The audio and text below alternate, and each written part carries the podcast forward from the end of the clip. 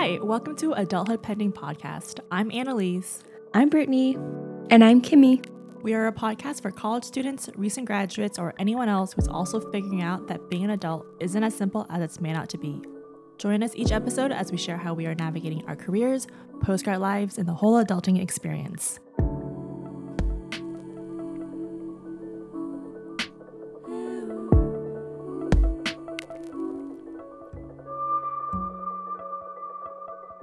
The episode you're about to listen to was recorded in two parts. The first part was recorded a couple weeks ago before the presidential election, and the second part was recorded on Saturday, November 7th, 2020, the day that we learned the results of the presidential election. Mm-hmm. Today's episode is going to be a little bit more serious as we're going to be discussing politics, how we've navigated difficult conversations with family members, our experiences of discussing or not discussing politics in the workplace, and how our own personal background has informed our political beliefs. To start off with, we're going to start with another fun question. So, as I mentioned, this episode is going to be about politics. And while this might not be political, but while it is controversial, I'd be curious to learn your unpopular opinions. So, my unpopular opinion would have to be that I think it is okay if not, should be mandated. Christmas decorations should be up in as early as September. September? oh my goodness. Wait, okay, follow up question though. When should they be taken down? Oh, definitely before um July. no. Before New Year's, really? oh, I, okay. You don't want it, it's just like you know, broken promises when you just see that Christmas tree and it's not oh Christmas. you know? It's just like what could have been, but it's not. Like I think the saddest day of the year is December 26th. is that when you take everything down? Is that what? No, but no, but you um no, because I'm usually lazy, but I like it down as soon as possible because I'm just I just don't want to see you know my it. reminders of Christmas of what it's not anymore. The good times.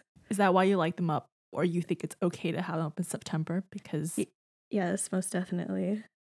I love like in Target when they put up school supplies mm-hmm. and there's mm-hmm. just this one row of Christmas lights. You know what I'm talking about? Oh my gosh, yes. Yeah. yeah. Uh, I'm just like, bring that baby out, you know? um, my... Wait, I wanted to touch on what Britt said. Oh, Kimmy has so many um, thoughts on um, this. All right.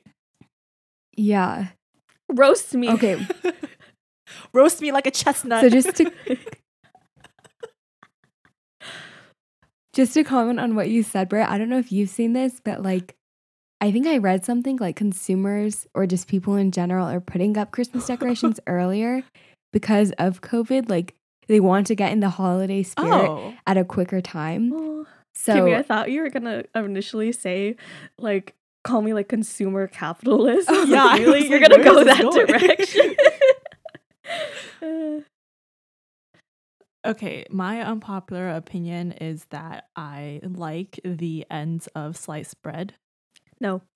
Yes, like you if you see the whole loaf, you will take the ends instead of You know middles? what's weird is that like well, no, I'll eat the middles, but like every once in a while I'm like, "You know what? I really like want a piece of that end." and then I'll, I'll and then I'll toast it and I'll eat it. Cuz it takes I, if you think about it, it's like it fits perfectly in the palm of your hand because it's curved slightly and it's not a full slice. it's like a half slice. Brittany looks so disgusted right now in what I'm saying. Do you do you just like cradle bread exactly from the palm of your hand? Do like you, you don't not? hold it with your you don't hold it with your fingers when you're eating toast, or well, hold when it when I'm like spreading bread, you know. Oh, like what's not sorry when I'm spreading like butter, peanut butter, or like whatever. It's Wait, like so you're saying you would take the end off a loaf of bread, take out the whole entire loaf of the bag to get the other end of the bread? no, I'll just cut another hole. Oh I'm kidding. I'm kidding. I, I don't mean, do that. Good. Look at I you. don't do that. I don't do that. But would you? Okay, you don't. no, I wouldn't. I no, but like you know when like you get to a certain number of slices, there mm-hmm. it kind of like tumbles over because it's no longer in that loaf form. Yeah. Then it's like easier to get it. Oh, I see. I see. Like, yeah, do you I think won't. it tastes better, or so the full thing of why you like it is because it fits very well. In it fits hand? and it's not like sometimes I don't want to eat two slices of bread, but I don't want one, so I'll, it's like a one point five. Oh. Yeah, that makes sense. All right. Well, that's the first time I've heard Brittany that shook her head no. unpopular opinion.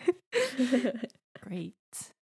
My unpopular opinion, I didn't even know it was unpopular until I was just, you know, at my college with my laptop out.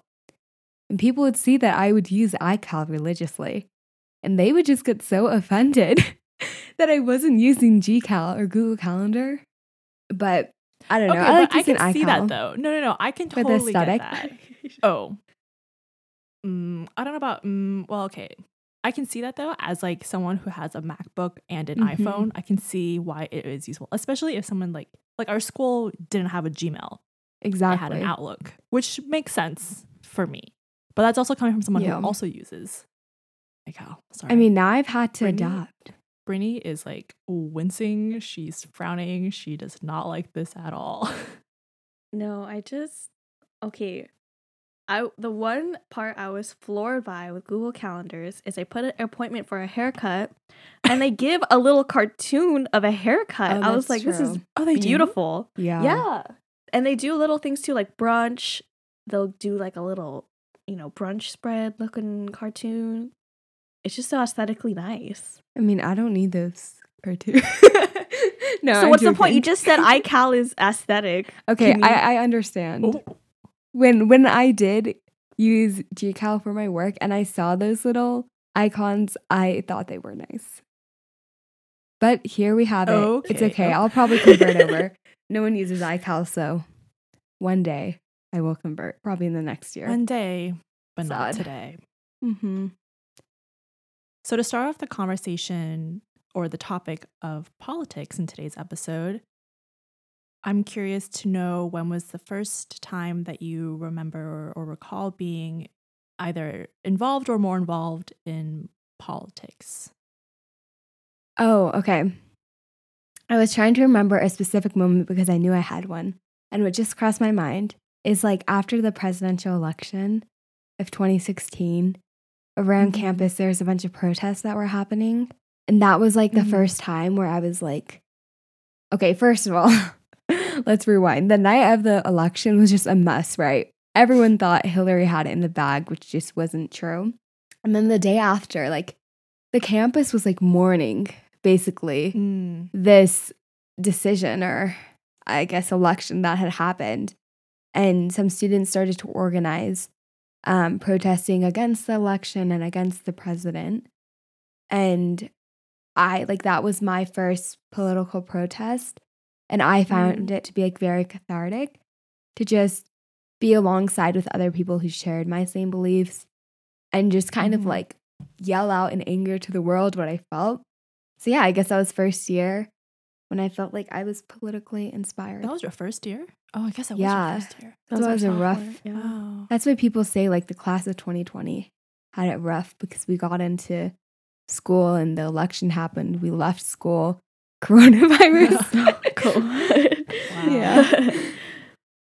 Similar to Kimmy, actually, I think my first time that I remember being involved in politics was also my first year, so 2015. And it was also a protest. There was a protest at our campus because one of the deans at one of the Mhm. colleges that we were at basically told a student of color that they didn't fit the mold. Mhm. And that was a Mm. That sparked some outrage, obviously, because we were they were like, "What mold are you talking about?" And so they organized a protest, and I remember that I went to it, and so that was my first time being involved in politics. Nice. So I feel I kind of got more interested in politics and current events. I would say my senior year of high school, Mm. I started reading more news articles to prepare for college interviews. oh, Oh. smart. Yeah. So, but one thing I think was interesting was I think a lot of my political views became more, I would say, refined in college during my participation in the same organization that we all met in. It was a program to mentor Asian American students at our school. Mhm. Mm-hmm. And I remember there's this case that came up where it was a Chinese officer who killed a black man and was in New York and there's so many protests about it. And I remember in high school, was um, the officer's name was Peter Liang. Mm-hmm. In high school, I remember thinking there's so much injustice for Peter Liang. He's such a Mhm. scapegoat. Like white officers don't get prosecuted for this. But Mhm. I remember talking about it in that program for that training week, and became more nuanced in the sense that I thought these ways because of internalized anti blackness and just different factors that I never really thought about. And so, yeah, I think that was when I first kind of became exposed to um, more nuanced political topics and ways of thinking. Mhm. Definitely. That's cool that your perspective shifted over time. Yeah. Yeah it was just so it's it was really interesting because i remember feeling very cool and being like oh i have strong political beliefs Mhm. and like knowing about current events back Mhm. in high school but Mhm. then coming to the realization that maybe those perspectives weren't fully flushed out and i wasn't addressing all aspects that i could have when approaching that very political topic at the time Yeah. As we mentioned in the last episode and a few of the others, we all attended a liberal arts school, which heavily influenced our ideas and beliefs today. But since graduating, going back home or going to a new place, even a new workplace where you can't necessarily rely on the fact that all of these same ideas are going to be shared with people, we found it challenging or just different to figure out how to navigate these conversations in a place where not everyone agrees with you. So, all of us had a little bit of a different experience going from college and then either moving back home or going somewhere new. But specifically, I was wondering how is that transition from college to home in regards to talking about difficult subjects with your parents, with coworkers, with friends that you might now disagree with? Specifically referring to the fact that our political climate has become super polarizing since Donald Trump has been elected. So it seems like it's been a lot harder, at least for me, to navigate conversations because just some people's beliefs I strongly disagree with. And I feel like, in a way, they're just attacking who I am. So I was wondering if you feel similarly or how that transition has been for you. I think for me, I'm lucky enough that the place where I work has very similar views to my own in terms of politics specifically. So I haven't had to have too many conversations there. But at the same time, it's tricky because it is a workplace and you want to keep things professional. So Mhm. I guess the ongoing struggle for a lot of companies is how do we provide a space if we even want to for employees to talk about these issues because you know it is important it is a part of our lives and they shouldn't be ignored but how do we also maintain professionality Mhm. professionalism how do we maintain professionalism Yeah, I understand that. I recently started at a new company, and it's like, of course, hard to gauge what the political climate is, especially remote. And they're based in the East Coast, which is like, I mean, just different than being in a company that's like in San Francisco, where definitely probably leans to being liberal. But yesterday, there was one of the bi weekly allyship and action events. And I guess these are events where like employees talk about culture or mm-hmm. basically anything where like they believe people should be allies to or for. Mm-hmm. So this this like event in particular was like Hispanic and Latinx heritage. And Mm. I like didn't know anything really going into it because I've only been working there for two weeks. But I was like Mhm. bracing myself for someone to say something problematic. And luckily no one did. But I was just like, oh my gosh, I just felt so anxious the whole time because, you know, if someone did say something problematic, I would want to respond naturally. But within the Mhm. work environment and within like right 30 people on Google Hangouts, is that the right thing to do? I don't know. Mhm. And like there was this one question that one of the employees asked where it was like, how can we be better allies? And Mm. something I really wanted to discuss is that I feel like, yes, you can be an ally and like being a good friend or having more diverse friends, but really, like, to me, allyship is also done more through actions like politically, like choosing policies that are going to help people in minority communities. Mhm. I think it's really great, Kimmy, that your workplace has a biweekly meeting or discussion for allies. That's something that my workplace also does. We have different Slack channels for discussions and how to be better allies, which is something that I've really appreciated. And even though I'm not particularly vocal in those channels, it's something that I like to kind of occasionally read through to see what other Mhm. people are talking about.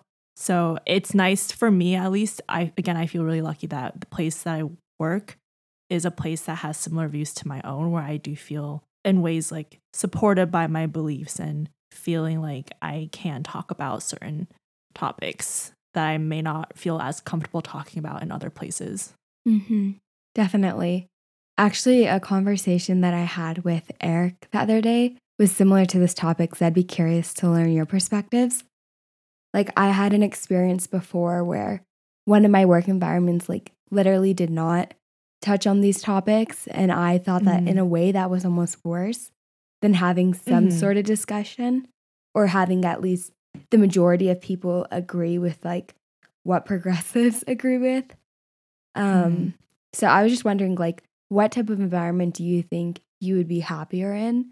One where there's no discussion at all, or one where like there is a discussion, but a majority of the discussion aligns with your beliefs.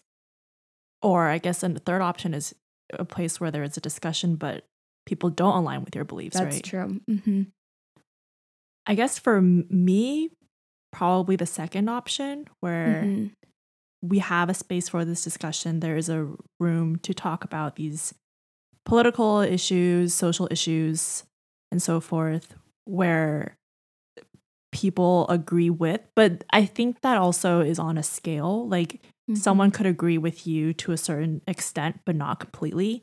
And I think that that still allows for growth and for good good discussions because say you think one way of like say you and another person both have generally more or less the same view hmm if there's a specific particular point that you disagree with you could talk about that um, but i definitely do think it's for me i would be happier in a place discussing this than in a place that like never touched on it and pretended that it didn't exist and that it wasn't a factor at all hmm So personally, um, I'm currently, I would categorize my workplace as the first one where there's pretty Mhm. much zero discussion about political topics. And I have to say, I, not to say I prefer it, but I'm quite content with it just because, Kimmy, like you said earlier, I feel when people disagree with my pro- um, political views, I take it very personally and Mm. um, I react very intensely, which I know would not fly in a professional workplace. hmm Mm. Also, my I think my workplace is very small, and so there isn't really not a lot of initiative to kind of teach these kind of values and topics in such a when it's like nine people. hmm And I have to, I think there is a part of me from my younger self back in college when I was very involved in activism and engaging in topics about social justice and more politicized topics. There's a part of me that kind of feels guilty that I'm fine with going day to day without talking about those things just because just because I think those topics would be very difficult to have with the type of work environment I have because I just Mhm. know that the people um, would more or less disagree with with my own opinions. hmm And I don't know, that's just something that's I've kind of reflected on because I think to some degree I really feel like I'm not enacting the same type of activism that I was such um, an advocate for when I was in Mhm. college. But at the same time, I don't know. I feel like I couldn't do much for these people at my work. Like I'm not Mhm. it's I don't think I'm the best person to change their mind about these things just because I Mhm. know how I carry on conversations about more difficult or controversial topics. So yeah, that's just something I've been kind of mulling in the fact that I am in this very apolitical atmosphere and able Mhm. to thrive and I haven't really come to terms with that with my past self of in college when it was something that was such a big part of my daily life. Mhm. I mean, I definitely understand that in a work setting, it is really hard to be political because, like, we're all entry level, and like these people Mm-hmm. basically have the power to fire us if they wanted to. And like, yes, it's illegal to fire on political beliefs, but like, technically, there could be some other like rationale that people use to get you fired. Okay, I'm not in HR, but this is what I'm, I'm assuming that it would work. Um, or like not even get fired, just not treat you as well as they did previously without knowing your beliefs. Like maybe just something as small as like not assigning you the best projects or Mhm. like prioritizing you after other people.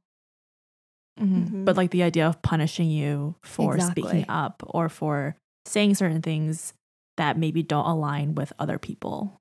Mhm. Mm-hmm. So there's a speaker that um, I heard at school once, and he said something along the lines of "Pol- politics start in your immediate circle. So if you're Mm. not doing your best to try to educate those people closest to you, and by that Mhm. I think he meant primarily family, but I think that can apply to friends and coworkers, then you're not Mhm. really doing your job as an activist or Mhm. someone who's actually cares about social justice. And so I'm just curious like what you two think about that, especially because Mm. I think the people close to me are a good number of them are just so stuck in their ways like I don't know how to have conversations with people who I feel like I can do whatever I do isn't going to change their mind about certain topics. hmm Yeah, I guess there's the line of like, I mean, I think like I haven't yet had any experience of where someone like heavily disagrees with me. Like I've had some experience where it's like slight, but we still agree on like core issues. So in a way, having those conversations has been easier because there's at least like one unifying belief. But I understand what you're saying because I definitely know like or I definitely can understand where if you're trying to have conversations with some person and it's just not getting through to them, at what point like should you stop in order to like salvage that relationship? Because, Mhm. you know, assuming that like they are a family member, someone close to you, I would assume that you treasure that relationship and wouldn't want it to be broken through like talking about politics. Mhm. Mhm.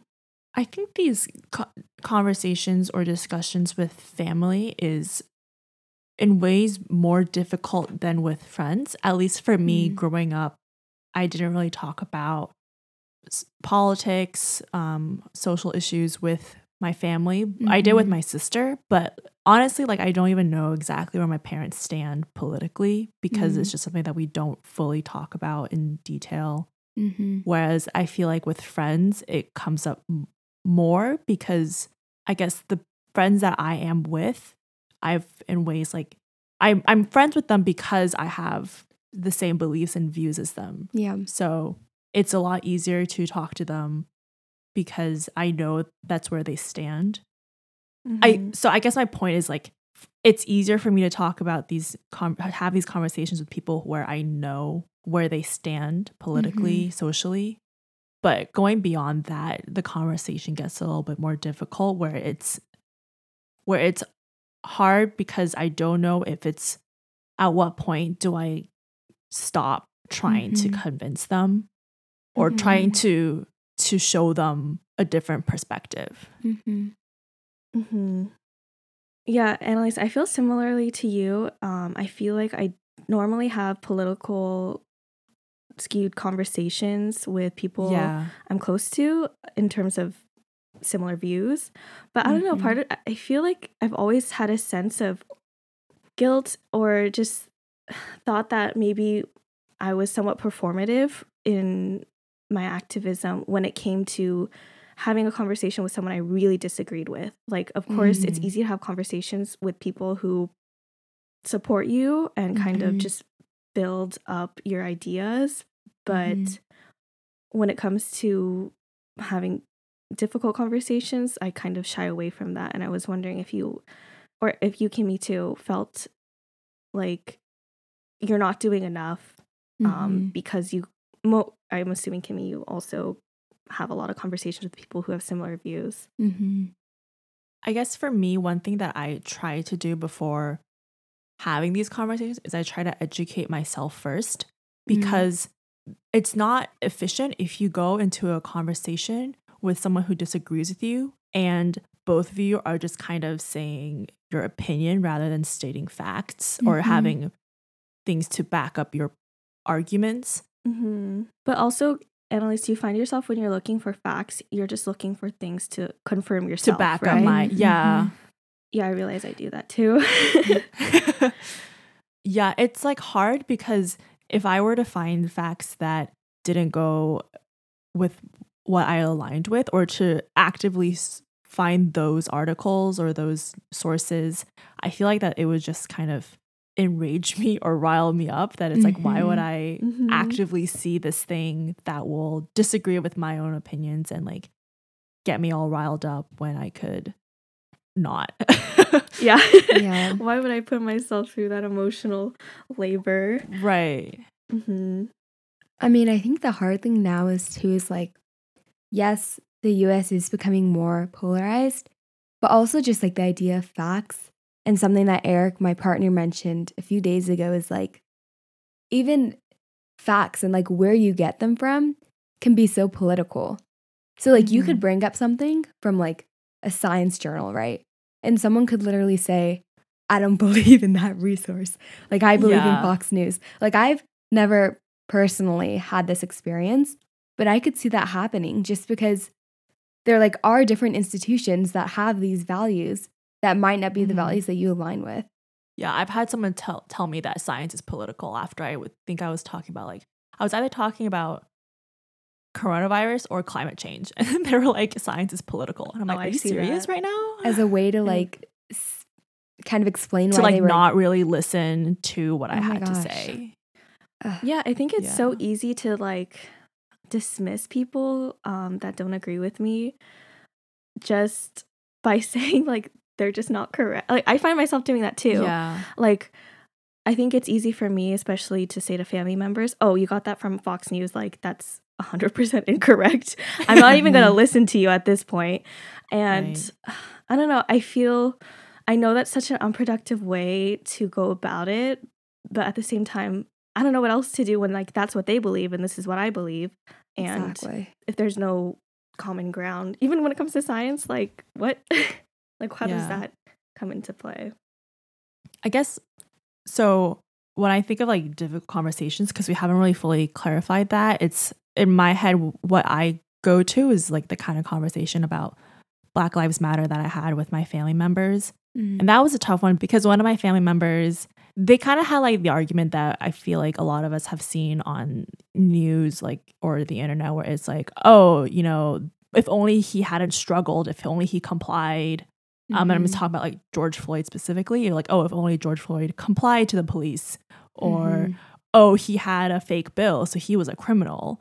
And it's it's just frustrating, but I find that in those situations, what I found to be most productive was to kind of let them finish and Mhm. let them fully explain their process of like their thinking Mhm. and then to it would then give me a chance to respond but not in a way that I'm attacking them. Like I find like if you Mm. attack someone they get extremely defensive and it just yeah. ends up becoming like a huge argument about you're wrong, no you're wrong as opposed Mhm. to like okay, let's take a step back. You said this, that's a good point, but and then you kind of give them a response in that way. And I found that type of conversation to be more productive and it Mhm. takes and then i'm not saying like you have one conversation and you're done because it will keep Mhm. coming back and in my case it has keep coming back Mhm. and it, it at a certain point it does get frustrating because i'm trying so hard to like keep calm and like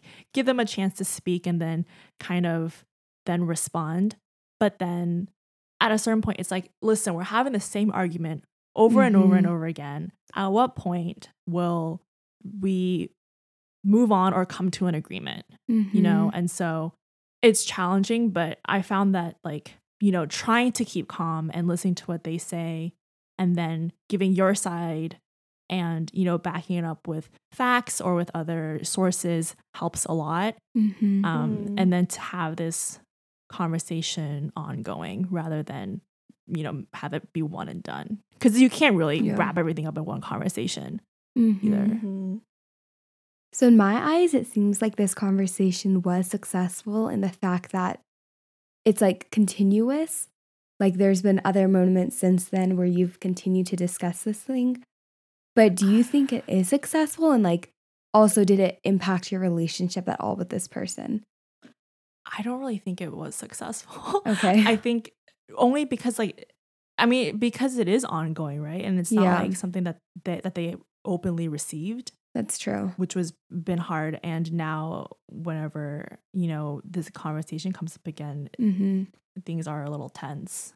Mm. Yeah, I also feel like success is hard to measure because Yeah. at least for me, true. especially well, with more nuanced problems, I think it's hard to define success as like something between am I did I prove my pro- did I prove my point? Do you understand that I'm right here or Uh-huh. Or do you actually understand and now believe or have similar Mhm. beliefs, right? Yeah, or like how we co- come to the same conclusion of like Mhm. the ideals that we're talking about here. And more Mhm. often than not, I do admit I think I don't measure anything as successful past. yeah, Do you um, do you agree with me? And Yeah. do you know why I'm right? yeah, Yeah. And maybe it's like a re like a I don't know, a reimagination or like redefining of our idea of success. Because I do agree that Britt, I'm like like either all or nothing. But Mhm. maybe it's just like that both sides actually understand where each other are coming from. Mm-hmm. I don't know, like I know, but I feel like it's so easy to also be like, okay, I know where you're coming from, but I, it's wrong. Yeah. like Yeah.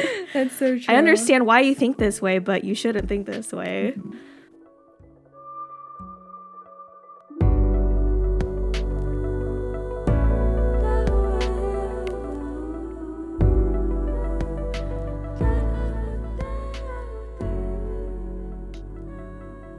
So, so far we've talked a lot about speaking with family members or coworkers with things based in politics. But I know, like, at least growing up, I just heard the saying, like, oh, it's taboo to discuss things like Mhm. politics, religion, or money. Mhm. But from my perspective, it seems like as we've gotten older, maybe it's just like us growing up or the environment that we're now growing up in. I feel like these things are talked about all the time. So, do you think Mhm. that that is, I mean, I think it's pretty productive, but would you agree with that? Or what are your general thoughts on this kind of cultural norm shifting? I think so. I think it is good because it's in ways like it has to be talked about. You can't ignore. Exactly. I'm speaking again specifically like politics. Like you can't ignore Mhm. politics and social issues. Like this is what's happening in your life, in your community, and it affects so many people around you that you can't ignore it. It's a privilege to ignore it that I don't think Mm, that I think you need to address. And especially Mhm. as adults, you have to like understand your impact and your influence. And you can't not have an opinion anymore. I feel like Mm, I guess like just growing up isn't Mhm. really something that we talked about yeah. as much because it was like a very private and personal thing. Yeah. mm. But Why do you think that was? Just so people wouldn't fight at the dinner table? I think so, yeah. hmm Well, I think I also wonder if it's like that whole idea of like that perfect family of like a, a husband, a wife, a son, and a daughter. Mm, you know what I'm talking about? Like that family. perfect, yeah, the perfect American nuclear family. And Mhm. they didn't want to tarnish that image by having people argue or have um, conversations surrounding disagreeing viewpoints. Mhm. Mm. I just want is like it's kind of sad how that's so rooted in the fact that it's just gonna it, people know it's gonna end up in an argument or Yeah. some sort of non-productive conversation. So Yeah. But I had someone tell me that like it's in those situations where you know it's the tou- it's gonna be tough is where you need to have the conversations the most mhm. because everyone can like very easily talk to someone who agrees with you and be like, yeah, don't you agree? And they're like, oh, of course. Mm-hmm. But it's when you talk to someone that you don't agree with, and it's really difficult. I feel like, especially if there's someone close to you, I feel like that that's something that you. Those are the topics that need to. Those are the conversations that need to be had. Mm. I will say though, like after having some of these tough conversations with my family, there have been times where they've come up to me and they're like, "Hey, thanks for telling me your side," and it's Oh. yeah, and it's like it for me. I'm like, "Oh, thanks for listening," because it's it feels Mhm. productive in that sense. Yeah. And something that like my parents have said to me is like, "Hey, you've really grown up," and Oh. oh, I'm getting emotional. they're like, they're like, you've really grown up, and Oh, and I'm gonna like- cry now. Wait, are you kidding? no, I No. can't. I can't watch people cry. I'll cry too.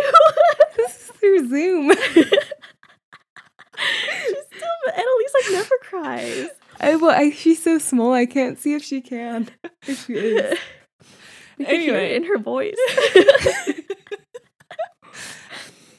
um my parents have told me like since growing up they're really proud of like me forming my own opinions and Mhm. being able to talk to them about politics and social issues and it's we've definitely had more conversations now than when I was growing up. Mm-hmm. Yeah, and I just like still wonder how much of that is rooted in like today's political climate or us growing up Mm. because I remember when I was in school, my younger brother is like three years younger than me.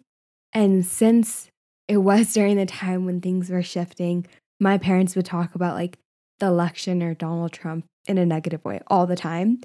So, like, my younger brother had these ideals and like Mm. he would talk about it like as if it was his own. And I was like, wow, that's really great because I didn't necessarily have that growing up. mm-hmm. Also, it could just be like Gen Z because they're all very Mhm. politically motivated. But Mhm. yeah, I, I just like don't know how much of it is really attributed to the environment or just us growing up. Mhm. Yeah, I will say I feel like I was just more apt to have difficult conver- or political based conversations growing up when I went to college and was Mhm. able to kind of hold my own. Um, and that's something I kind of have a complicated relationship, I feel like, because um, I feel like, especially with my family who I disagree with, one, Mhm. defense tactic I often use is like classroom talk. And by that, I Mm. feel like it's like I'm using very big words, Oh, I'm for using sure. Mm. terms, and phrasing things in a way that makes it very difficult for my first generation family members to Mhm. understand. And so, Mhm. Oh my God, I don't know why I'm getting emotional too. I think it's because Annalise This emotional. episode Sorry. really is emotional.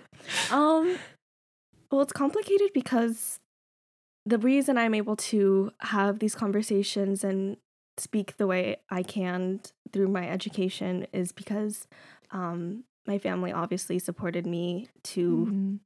go to college and Mhm. get the education I was able to graduate with. And so, Mhm. yeah, it's kind of really complicated because, like, I'm kind of using things I just knew that they didn't have access to in order to make my point, Mhm. which Yeah.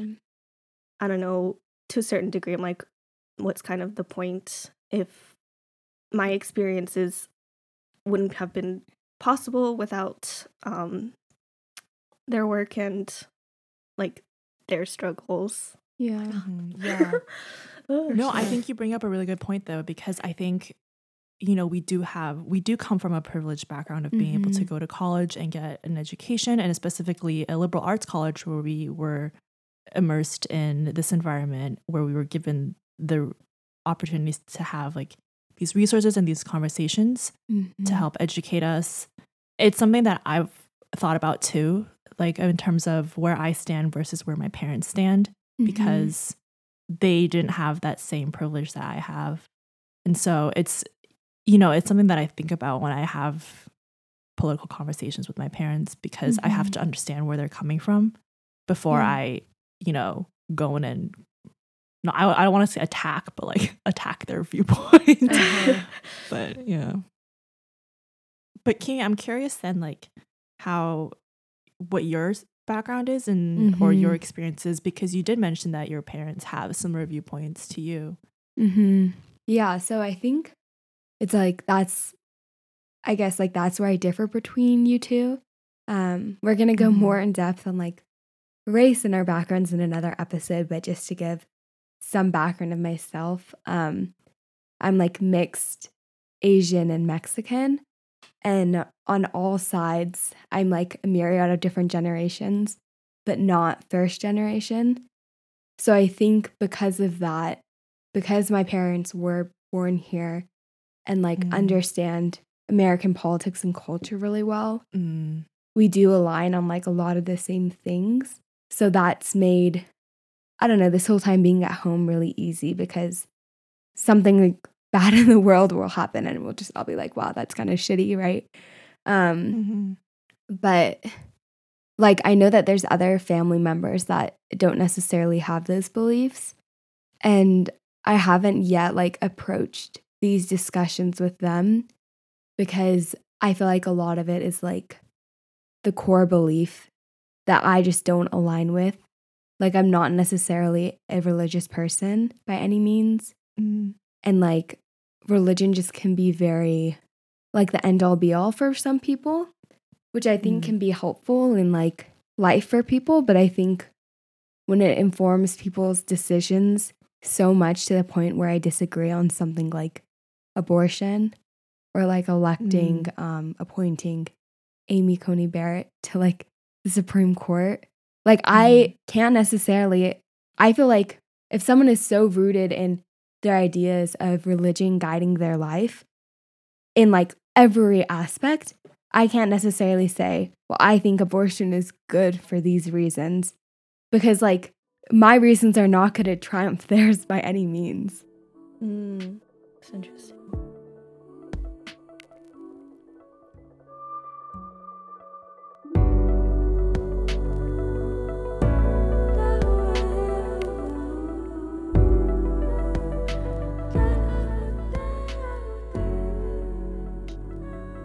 Today, we just found out that Joe Biden is going to be president. Um, so, we wanted to speak a little bit about our reactions of this long and tiresome election process and our thoughts about moving forward into 2021. So, going into this week, we basically knew that it was going to be a very long process just because of the mail in ballots and because the overwhelming amount of people that had already voted. Like, I think in some states it was even higher than the previous election. But I had no idea that it was going to take this long, like almost a week to Mhm. find out the results. But something that I felt to be very comforting was that the week before the election, my manager like texted us and was saying, like, oh, you should go ahead and make sure that you're voting on Tuesday. Like, feel free to take some time out of your day to do that. And also, like, she didn't say that she was for a certain party or not, but she was just saying, like, um, I'm personally going to be distracted this week by the election, so it's understandable if you are. And I thought that that was very helpful to Mhm. know. Like, all of us did work, we did get our things done, but just to have that sort of emotional support. Yeah, the same kind of sentiment was um, echoed at my workplace. I think it was just kind of understood that no one was really going to get a lot of work done today or the whole week. Mm-hmm. And I think that it was a really long week and it felt like it was never ending, honestly. And I think like a lot of things that I've seen is people questioning like why was this process so long to begin with? Like people thought it was Mhm. going to be a landslide, so why was it that the race was so close? Um, there's been a lot of things I think on social media just about how people have viewed this election and the results of this election, both good and bad. People are saying like, okay, clearly this is our democracy working because we're counting every single vote and we're Mhm. letting people we're making sure that everyone has everyone's voice is heard through their ballot Mhm. Um, but I, the other sentiment is that this race was extremely close, and it, in ways, was almost. I don't really think. Well, I don't want to say more divisive, but it Mhm. was because people. It was really clear which side you were on, Mm-hmm. and Mhm. some one sentiment that I kind of saw was like if the fact that there were so many Trump supporters still and people who voted for Trump Mm-hmm. should be a telling sign of where we are as a country. Mhm. And, you know, people have been saying, like, if you know someone who voted for Trump or if you know someone who's a Trump supporter, you should just cut them out of your life because they're basically, in ways, I think the idea is that they're supporting someone who is just m- so morally wrong Mhm. that Mhm. I think that it's it's been really divisive and polarizing just to see how close the election was. Mhm. Mm-hmm. Um, and like, yeah, people are really excited. And I, I'm really excited, but in a way, people are exhausted, I think, just Yeah. like by how long this process took. Yeah. And how long it feels like it's going to take, like with Yeah. perhaps lawsuits or I don't know. Mhm. Lawsuits, recounts. Exactly. Um, yeah, Annalisa, touch on what you said about people, I think, cutting out people who supporters of Trump. Um, I really think that's not a one size fits all solution to things. Mhm. Um, yeah, if you want to cut out people in your life who do support Trump and that serves you well, I feel like that that's great to do, but I also think you shouldn't castigate people who don't have that luxury of doing so. Mhm. And it's hard cuz even that stance I feel like is divisive and my Yeah, it this is. opinion Yeah. right now is against a lot of people's opinion Mhm. Mhm. and that just really speaks to how how it's very black and white how things are set out and um, Mhm. if you're not on one side you're automatically against the other like there's no Mhm. nuance to things and so i think that's been really hard to navigate during this time Mhm. Yeah, I think you bring up a good point. Like some people, they just cannot cut them. They don't have that Mhm. luxury to just cut people out of their lives. Like yeah. These are people who might be your um your parents Mhm. your your cousins your your nieces your kids like Mhm. it's not always going to be super easy um Mhm. to to do Yeah, even Mhm. like your coworkers, your boss, like those Mhm. are like you can't cut those people out of your lives if you're working with them, yeah right? Which makes sense and like why politics might not be discussed in the workplace. Um, Mhm. Mhm. But yeah, it, it is unfortunate that there is that rhetoric that's going around right now because it in a way almost feels like it's ignorant and like not understanding that there are other factors that play into relationships outside of your political beliefs. mm-hmm. Mhm. I also think that there sometimes is like a misunderstand like I'm no in no way defending Trump supporters, but I think there's sometimes a misunderstanding in po- in politics in general. Like if you support Bi- Biden, you support all of his policies, and same goes with Trump. When that's not necessarily the case, like I think a lot of times people just pick and choose in what they like in candidates and choose to ignore the rest. Mm. And I think just seeing this week how the states still are really divided is just a sign in that our government has failed to help so many people. Mm. Like you can even think about it on like an educational basis. Mm. Like if people that are blue are ones that tend to be more educated, then maybe this is because like people Hmm. also aren't being educated about these beliefs and why it is important to have something like healthcare for all or to not be racist. You know, Yeah. like these are simple things to us, but if you haven't gotten exposure to it, then how can we expect people to understand? Mhm. Mhm.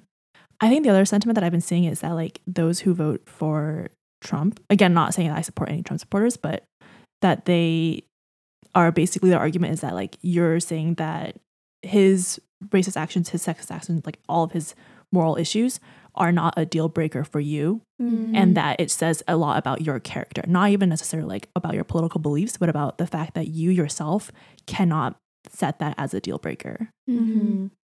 So this all makes me think about um, there's this Christian lesson or ideal that essentially you would think that the quote unquote good Christian would be the one that's so pure that does nothing wrong, when in Mhm. reality it's better to have experienced challenges to your faith or experience the temptation of the other side, but still choose to go back Mhm. to what you think is right. And so Mhm. I think this is really applicable to this political climate in that I don't think it's the right thing to surround yourself with people who just solely agree with you. I think it's healthy to have people that kind of challenge your beliefs Mm-hmm. and bring different point of views because that just reaffirms your you going back to what you really believe in really just reaffirms you actually you know wholeheartedly believe in this thing in these things and want to make change and so i feel like annalise when you're talking about cutting people off that you, people who take that to such an extreme i think Mm-hmm. I don't want to judge their reasoning for it, but there's a certain level of um, privilege to that in that they're able to just surround themselves with people that just re- reaffirm what they believe in. In that sense, you're not making change. You're not necessarily bringing the good ideals that you stand for to other people. Mm-hmm. And I feel like that's really important now because what are we going to do going forward? Like, yeah, Biden's Yeah. president, but there's people who still wholeheartedly want Donald Trump to be president. And like, what are you going to do? Just not talk to these people forever for the rest of your Mhm. life? Um, Mm-hmm. even, you know, when the next president Republican nominee is isn't Donald Trump, like, are you just going to hold that against people like your entire life? I don't know. That's just Yeah. something kind of not productive to me, I guess. Yeah, I think what's like especially especially challenging is that like someone like Trump is just he is just so morally wrong. Like he's super racist, he's super sexist, he is super anti a lot of things Mm-hmm. that people automatically associate anyone who's Republican to that exact same Mhm. viewpoint when that is Yeah. not true. Like not all Republicans are racist, not all Republicans Mhm. are sexist, but that is what Trump has made it seem like Mm-hmm. which is super divisive. And I think that that's something that, you know, just navigating these political conversations and to, like you were mentioning, Brittany, it, if you're really like someone who believes in these things, you know, if you if you have like the ability to, you should try to show someone like the right side of stuff. Mhm. Like you should tell them and like teach them why racism is bad. Like it shouldn't you shouldn't just like cut them out and just let them live that way Mm-hmm. you know like it's i think that that's something that that we also need to think about as well Yeah. But I will say, I feel like there are instances where it is totally justifiable to cut out certain Yes. people. Oh, yeah. Yeah. I don't want to say it's a bad thing. Um, Mhm. I think it's just not the cure all solution. Yeah. Mhm. yeah i saw somewhere earlier today where it was like there isn't it's not even about democrats versus republicans it's democrats republicans and then there's trump like Mhm. you can be a, a republican and not believe in any of trump's like moral or like agree with anything that he says but you can still believe in like i don't know like his tax policies or whatever but to still completely disagree with him as a person Mm. so I, is that justifiable though? well not justifiable but Oh. like there is now i feel like it's not even a two-party system it's just a Oh, three-party see, I system see. like trump and then Yeah. democrats and republicans Mm. I mean, you could also, I mean, I just feel like just having the two parties is really um, limiting and like yeah who we can actually elect into office because even though the blue party, the Democratic Party right now is the most progressive it's been, it's still very moderate. And like a Mhm, lot there's of definitely a scale exactly, and like a lot of liberals were settling for Biden this year. Mhm. So it's just like I don't know, it's just kind of frustrating that it is set up this way. Yeah. My mom has a theory that things work better in threes. So she's like, there should be a third party, like a triangle. Like, I mean, there like- is the Green Party. more balanced. Well, yeah, but I know it's just too bad. yeah. Mm. But on in a in I guess in other news, we have our first female vice president Yes, ever it's Mm. exciting. And person Oh. of color, vice president. and person of color. Exactly. Mhm. She's Madam, Madam Vice President. Oh, Mhm. Yeah. Yeah, I think it is really exciting. I think it was definitely, I don't know if it was radical, but it was pretty cool when Biden said that his vice president was going to be a woman. Um, and he declared that Mhm. pretty early on. And just like looking through, I think there's eight people that he was considering, and all of them were very qualified. And then he did end up picking mm-hmm. Kamala, which I know initially in the liberal or progressive community, there was some controversy around that, which I do agree that like no politician is great and that they can't necessarily fulfill all of our needs. But I do think that having a woman vice president can be very impactful on our nation. And I know something that she mm-hmm. discussed was um, I think it was a CNN interview, and the interviewer asked her like about her like race and being a woman and how that would play into being in politics. And she answered the question mm-hmm. saying like, "Yes, I am these things, but I'm not necessarily limited by my label. Like I am just like mm-hmm. Kamala, and I am going to ex- bring all of these experiences with me to the White House. But I think what is going to be most important for me being in this position of power is that there will be some representation and young children will be able to look up to me and see that's what I want to be, and it is achievable rather than mm-hmm. having this history that we've had of all cis white males in the White House. Mm-hmm. Mm-hmm. Yeah, I'm excited that, you know, we have more representation in the White House. I guess my fear now is that a lot of people are going to only view her as a mm-hmm. woman, as a woman of color and not mm-hmm. really care about the things that she does or like just view her as a as just, you know, a politician or like a human, mm-hmm. but just only mm-hmm. see her as a woman of color and like always use that narrative. Which I mean like yeah, okay, representation, but like she's not limited to that label. Mm-hmm. Yeah. You don't say like white male Joe Biden. no, 46 white males to be, uh, not 46, 45th white males to be yeah. elected. yeah. Because that is so true. Like, just reading my notifications this morning, everyone was like, oh, yay, Joe Biden. Joe Biden's elected. Yeah. Then afterwards, they trickled in Kamala Harris, the first black woman, the first Asian woman. Mm-hmm. Yeah. I mean, like, it, it is exciting that she's the first, but like, that shouldn't just be her narrative. Exactly. Mm-hmm. Hopefully, it'll progress over time. Yeah. So, to conclude, we're going to go in our segment where we just talk about some advice or reflections we have um, that we talked about from this episode. So, um, Annalise, what are some things you'd like to leave our audience with? Yeah, I think it, you know, electing Biden and Harris to be in the White House is is a step in the right direction, but it doesn't stop there. I think a lot of mm-hmm. people mm-hmm. they voted and they think that they are done. Um, I don't think you should stop there. I think you should continue to be political and continue to be involved in your community and be involved in politics, but just to continue to learn and continue to to participate and to be involved. Mm-hmm. Mm-hmm. Yeah, for me, I feel like enacting your beliefs um, can look a wide wide variety of ways. And either way doesn't necessarily reflect, I guess, the intensity of how much you care about it. So, like, maybe if cutting off someone just to sustain yourself and take care of your own needs is what's needed to do, I don't think that you're automatically giving up on trying to prove your point and therefore, you know, enacting your ideals. And on the flip side, I think it's okay to push your ideals on people. And it's okay to not come to a direct conclusion at the end of that. And both mm-hmm. are, I think, representative of your passions and your beliefs. Mm-hmm.